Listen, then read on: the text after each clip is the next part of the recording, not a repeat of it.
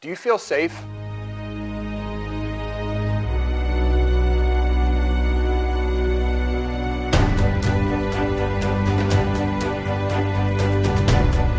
Father Jonathan Meyer here, and welcome to Rise Up.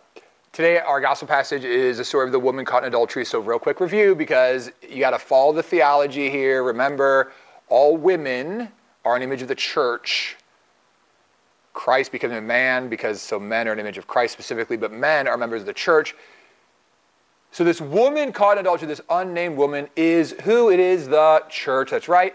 Christ finds the church caught in adultery, but he doesn't condemn, he doesn't yell at her, he doesn't mock her, he doesn't hold it against her. He loves her in her sin.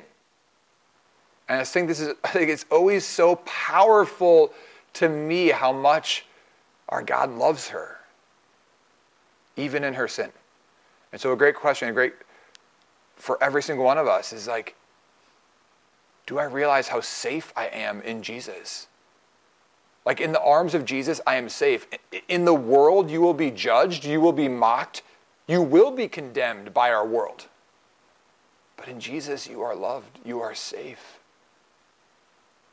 When I speak about the role of a man, when I speak about Christ, I often say protect, defend, uplift, love, glorify, and serve. Some of you have heard this before protect, protect, defend, uplift, love, glorify, and serve. That's, what, that's how men are called to love their wives, how men are called to treat women protect, defend, uplift, love, glorify, and serve because that's how Jesus treats us. That's why we feel safe. Safe in the arms of Jesus. So, do you feel safe? I'm just going to tell you, you aren't going to feel safe in the world. You can feel safe in Jesus. Because even this woman caught in the very act of adultery is loved by him and so are you. So trust in Him, allow Him to put His arms around you and to make you feel safe. Through God's grace, may it be so.